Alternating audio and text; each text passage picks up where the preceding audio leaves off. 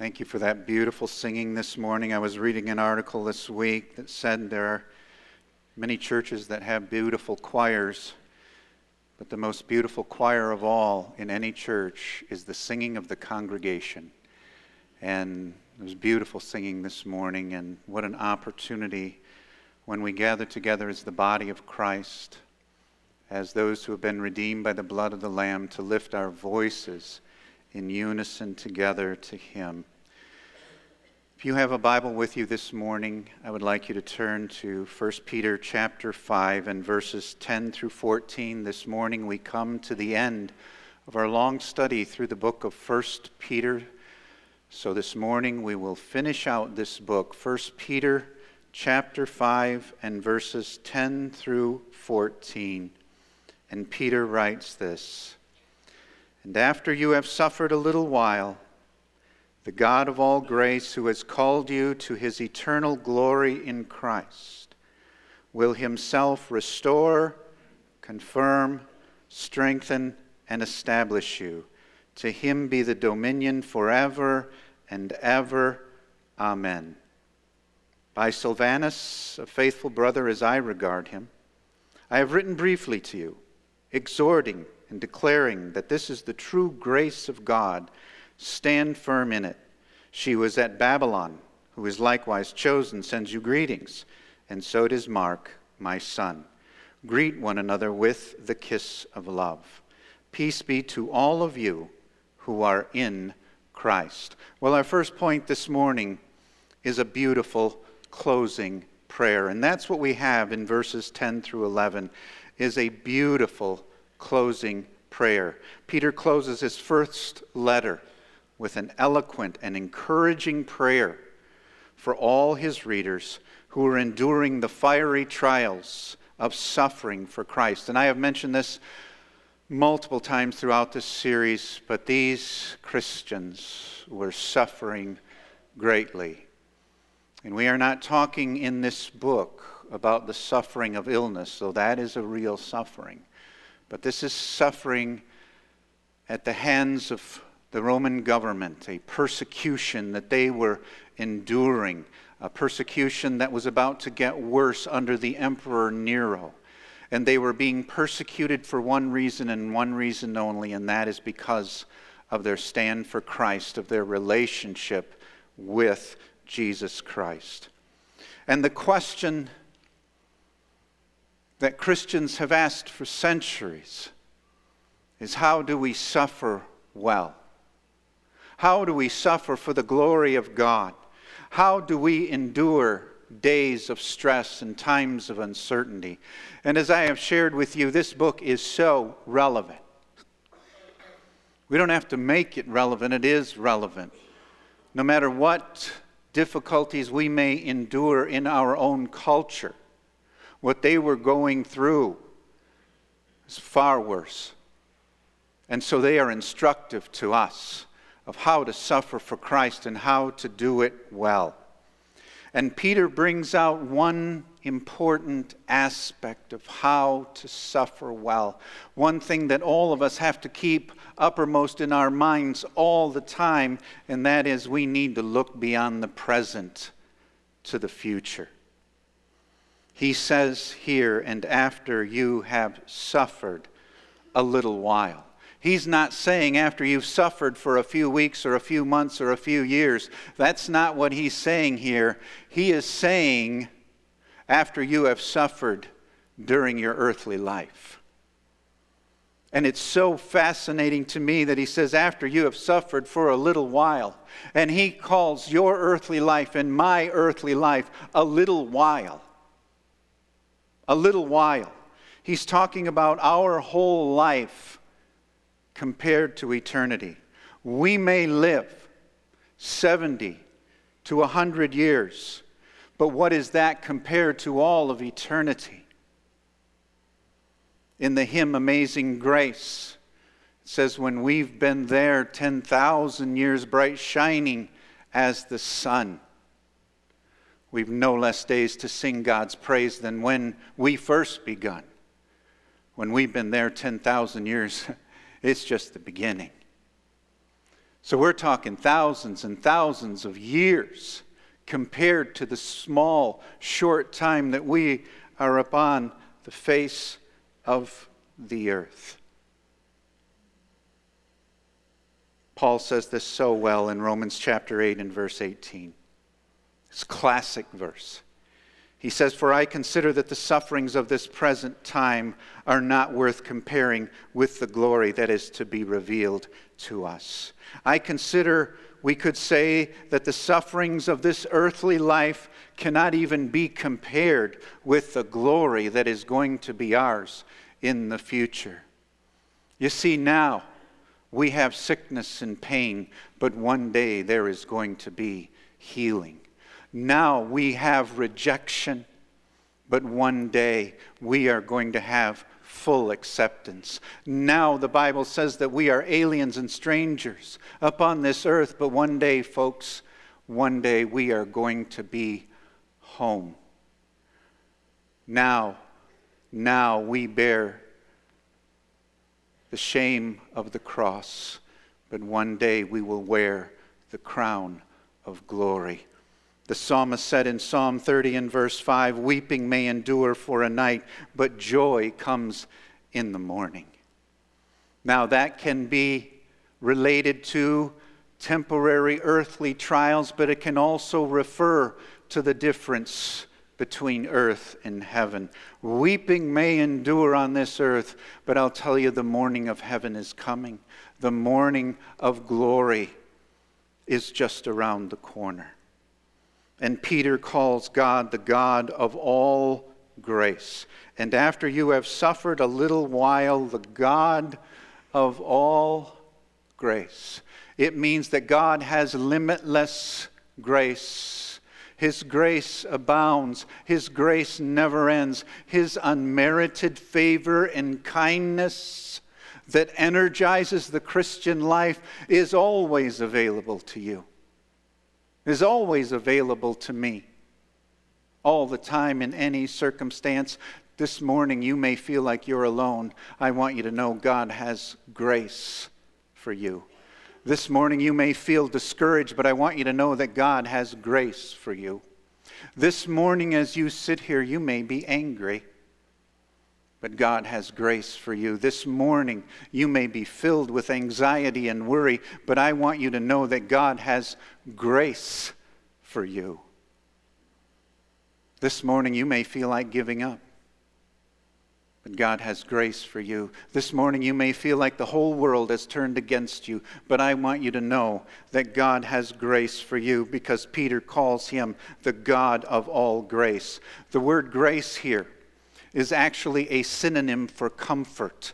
We could call him the God of all grace and comfort. And this passage is a parallel passage to 2 Corinthians chapter 1 and verses 3 through 5, where the Apostle Paul writes, "Praise be to the God and Father of our Lord Jesus Christ, the Father of compassion and the God of all comfort, who comforts us in all our troubles, so that we can comfort those in any trouble with the comfort we ourselves receive from God. For just as we share abundantly in the sufferings of Christ, so also our comfort abounds through Christ." Our God is the God of comfort, who comforts us in all of our troubles. And just as we share abundantly on this earth in the sufferings of Christ, so also our comfort abounds through Christ. And he says, "Who has called you to his eternal glory in Christ." This is an amazing phrase. It says that God has called you to heaven. If you know Jesus Christ as your Lord and Savior, God has called you to heaven. One writer said this, "This is not an invitation which can be accepted or rejected. It's a divine summons, a royal command. He has called you to His eternal glory. And brother and sister in Christ, I want you to know this morning, one day when you pass from this earth, He calls you to heaven.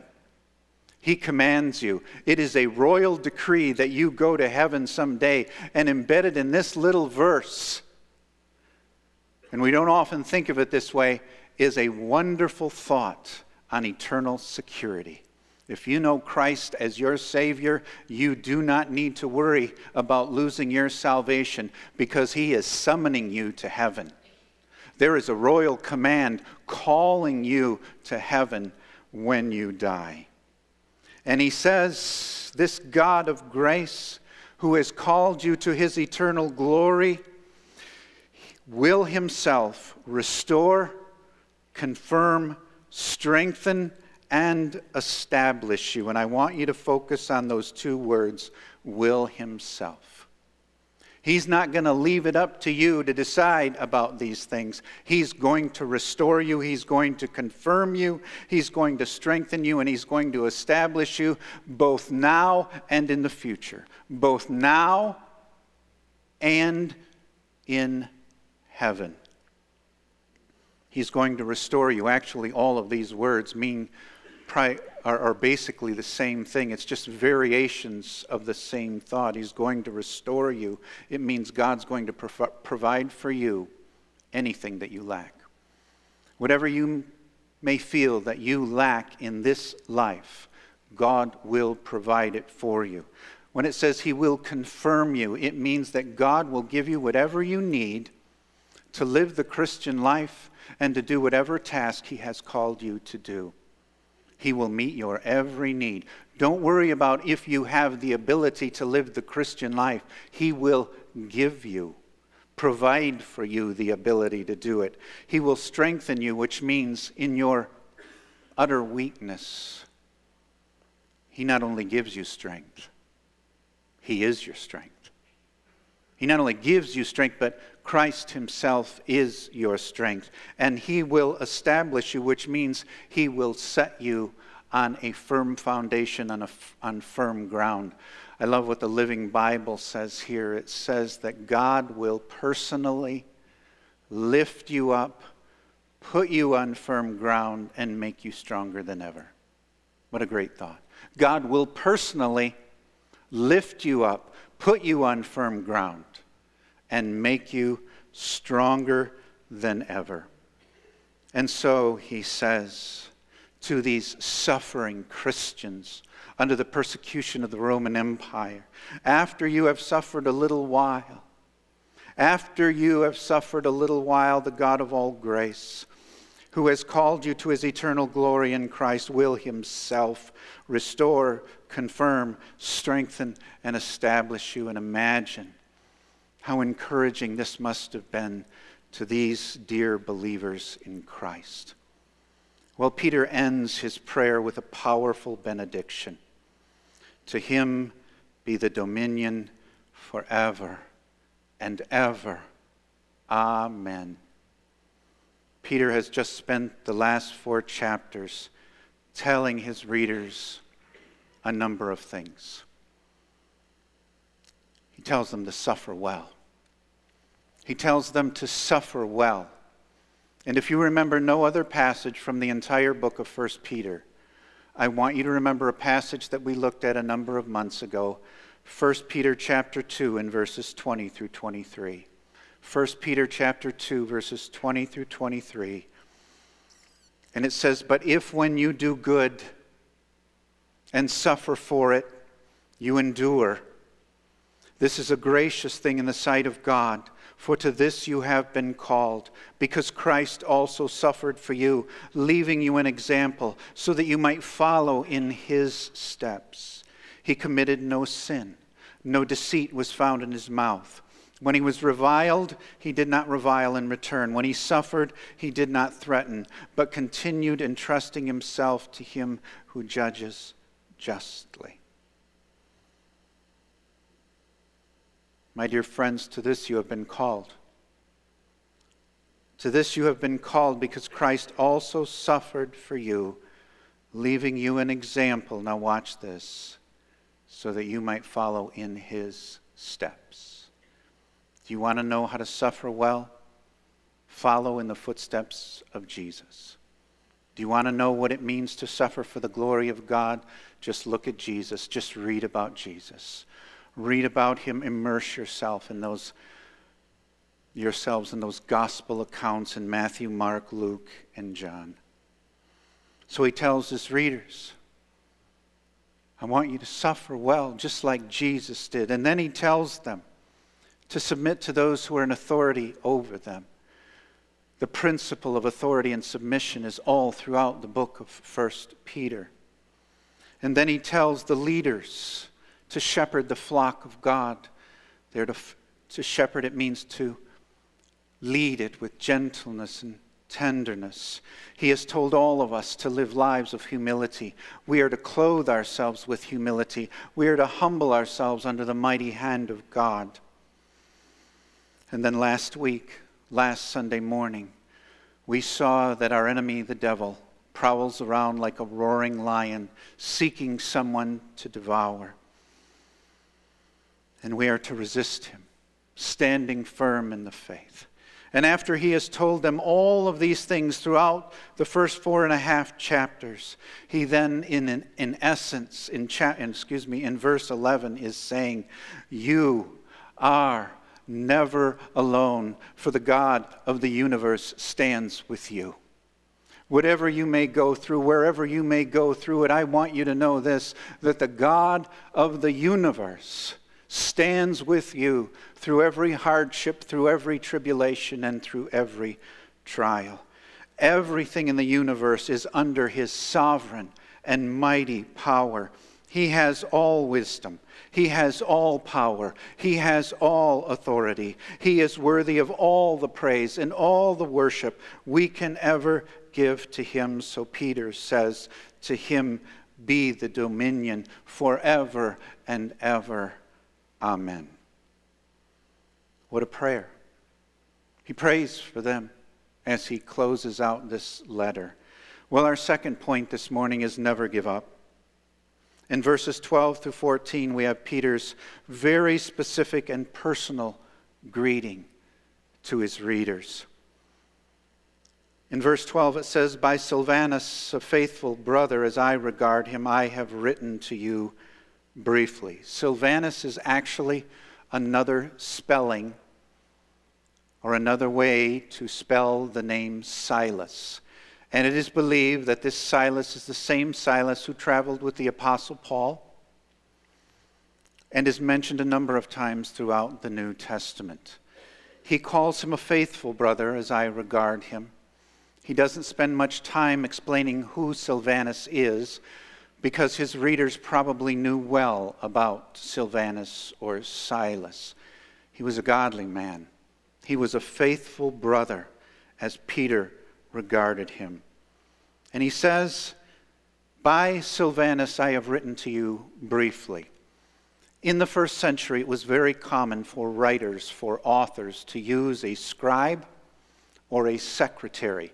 They would say, "Write this down." And that's what Silas was. He was the secretary, the scribe for this letter. Peter would tell him what to write, and he would write it. It was also very common at this time that the author, at the very end of the letter, would take the pen himself or herself. They would take the pen and they would write themselves. They would thank their scribe, and then they would send a personal greeting. We have personal greetings even today. We end a letter by saying, "In Christ's love," or "sincerely," or "best wishes," or something like that when we end a letter. And that is what he is doing here. And he says, "I have written to you briefly." He wrote what the Holy Spirit inspired him to write, but we know that in Peter's mind and in Peter's heart, there is so much more that he could have said. Maybe so much more that he longed to say, but this is what God directed him to say. And he says, exhorting and declaring that this is the true grace of God. Stand firm in it. These last two statements are wonderful summary statements of the entire letter, exhorting and declaring that this is the true grace of God, stand firm in it. These suffering believers can trust that the message they have heard from Jesus, that has now been recorded in the Gospels, and the message that they heard from the apostles, the letters that were now being circulated around, they could trust those. They could put their confidence in those. And now they could read and trust this epistle. Epistle simply means a letter. They could now trust and rely on this epistle, this letter from Peter. And so Peter comes to the end and he says, this is the true grace of God. Stand firm in it. This is the true salvation of God. This is the word of God. This is the Holy Scriptures. These are the words of God given to you to show you how to live for Christ and to stand for Christ and to glorify Christ. Paul does something almost identical when he comes to the end of the book of 1 Corinthians. In 1 Corinthians 16:13, Paul writes, be watchful, stand firm in the faith, act like men, be strong. What a great statement. Be watchful, stand firm in the faith, act like men, be strong. Well, in verse 13, he says, she who is at Babylon, who is likewise chosen, sends you greetings, and so does Mark, my son. Babylon here is a cryptic or coded word that was used both by Paul and by Peter in some of their writings to protect the persecuted church in Rome. They call it and refer it to Babylon just in case their letter would fall into the hands of the authorities. They would not know where this letter originated from.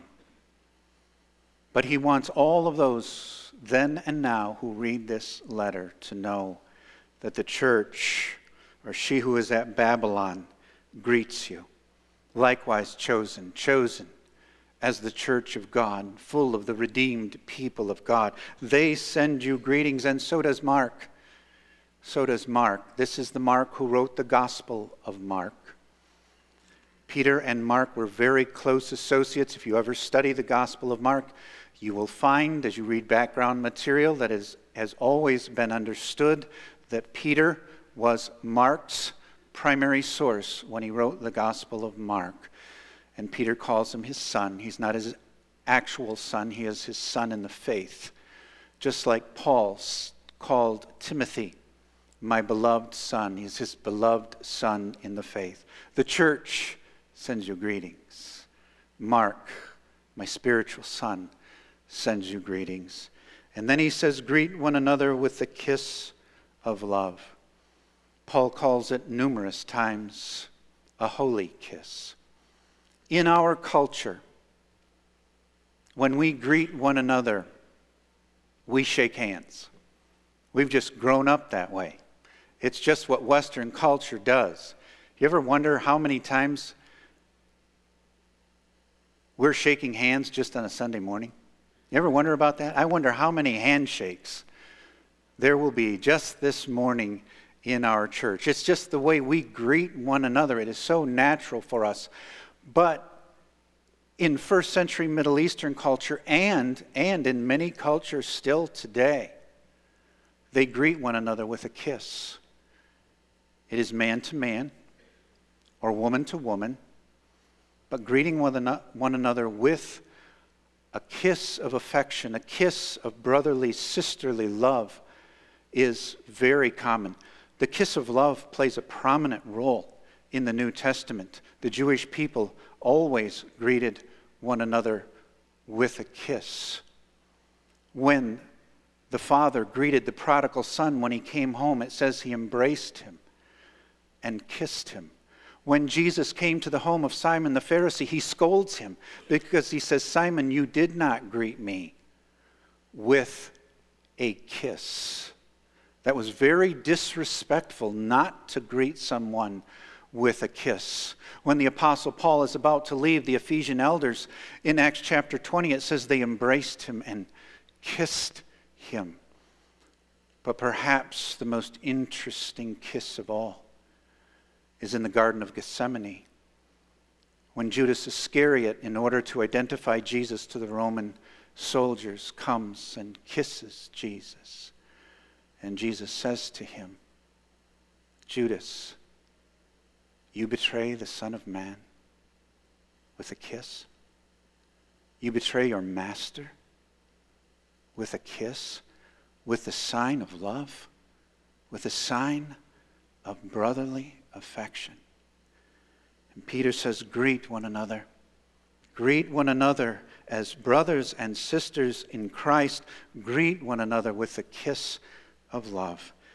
And peace to all of you who are in Christ." The word peace here is used in its broadest sense. It is our peace with God.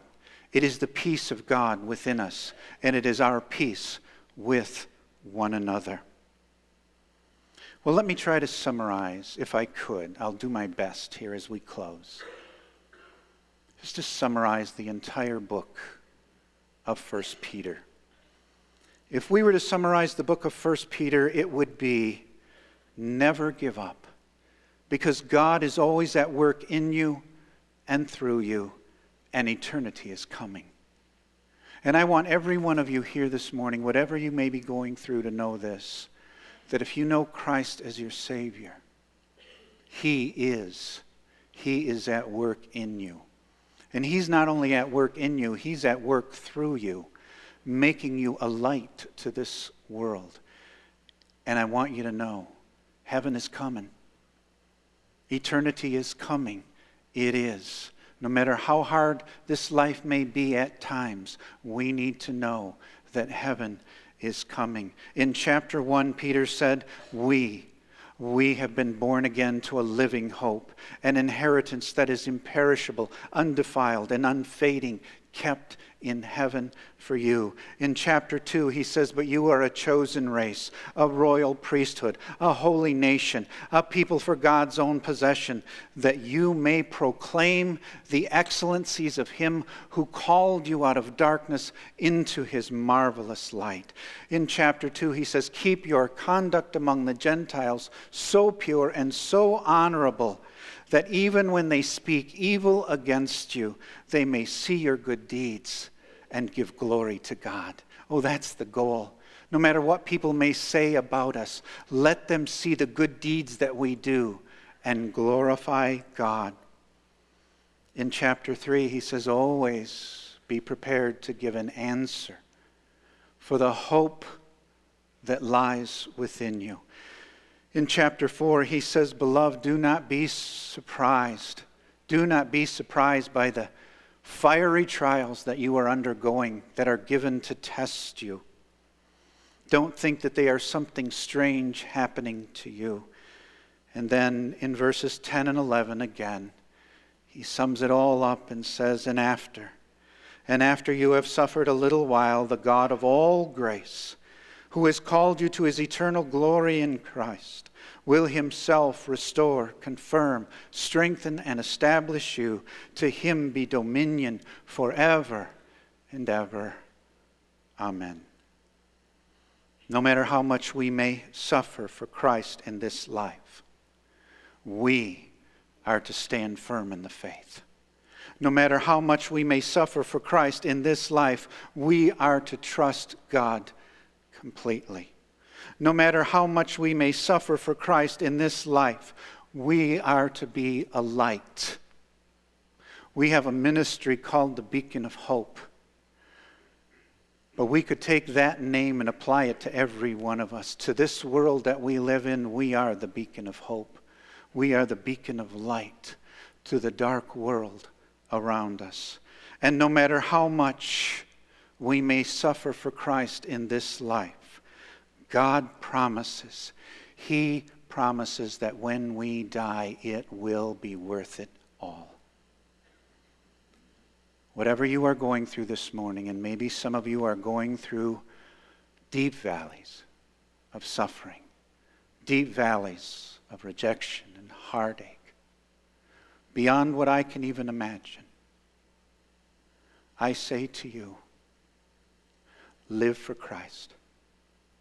Right in the middle of the valley, live for Christ, trust in Christ, and honor Christ. And if you do, I will guarantee you this. I will guarantee you that one day you will say, it was worth it all. Let's pray together. Father, we thank you for the Bible. We thank you for every word from the beginning of Genesis to the end of Revelation. And we thank you for 1 Peter. We thank you for the privilege and honor of being able to study it together as the church. Lord, help us to apply these precious, life-changing words to our lives. And help us, no matter what we are going through, to look to Christ and to lean hard on Him every day and in every way. For it's in His name we pray. Amen.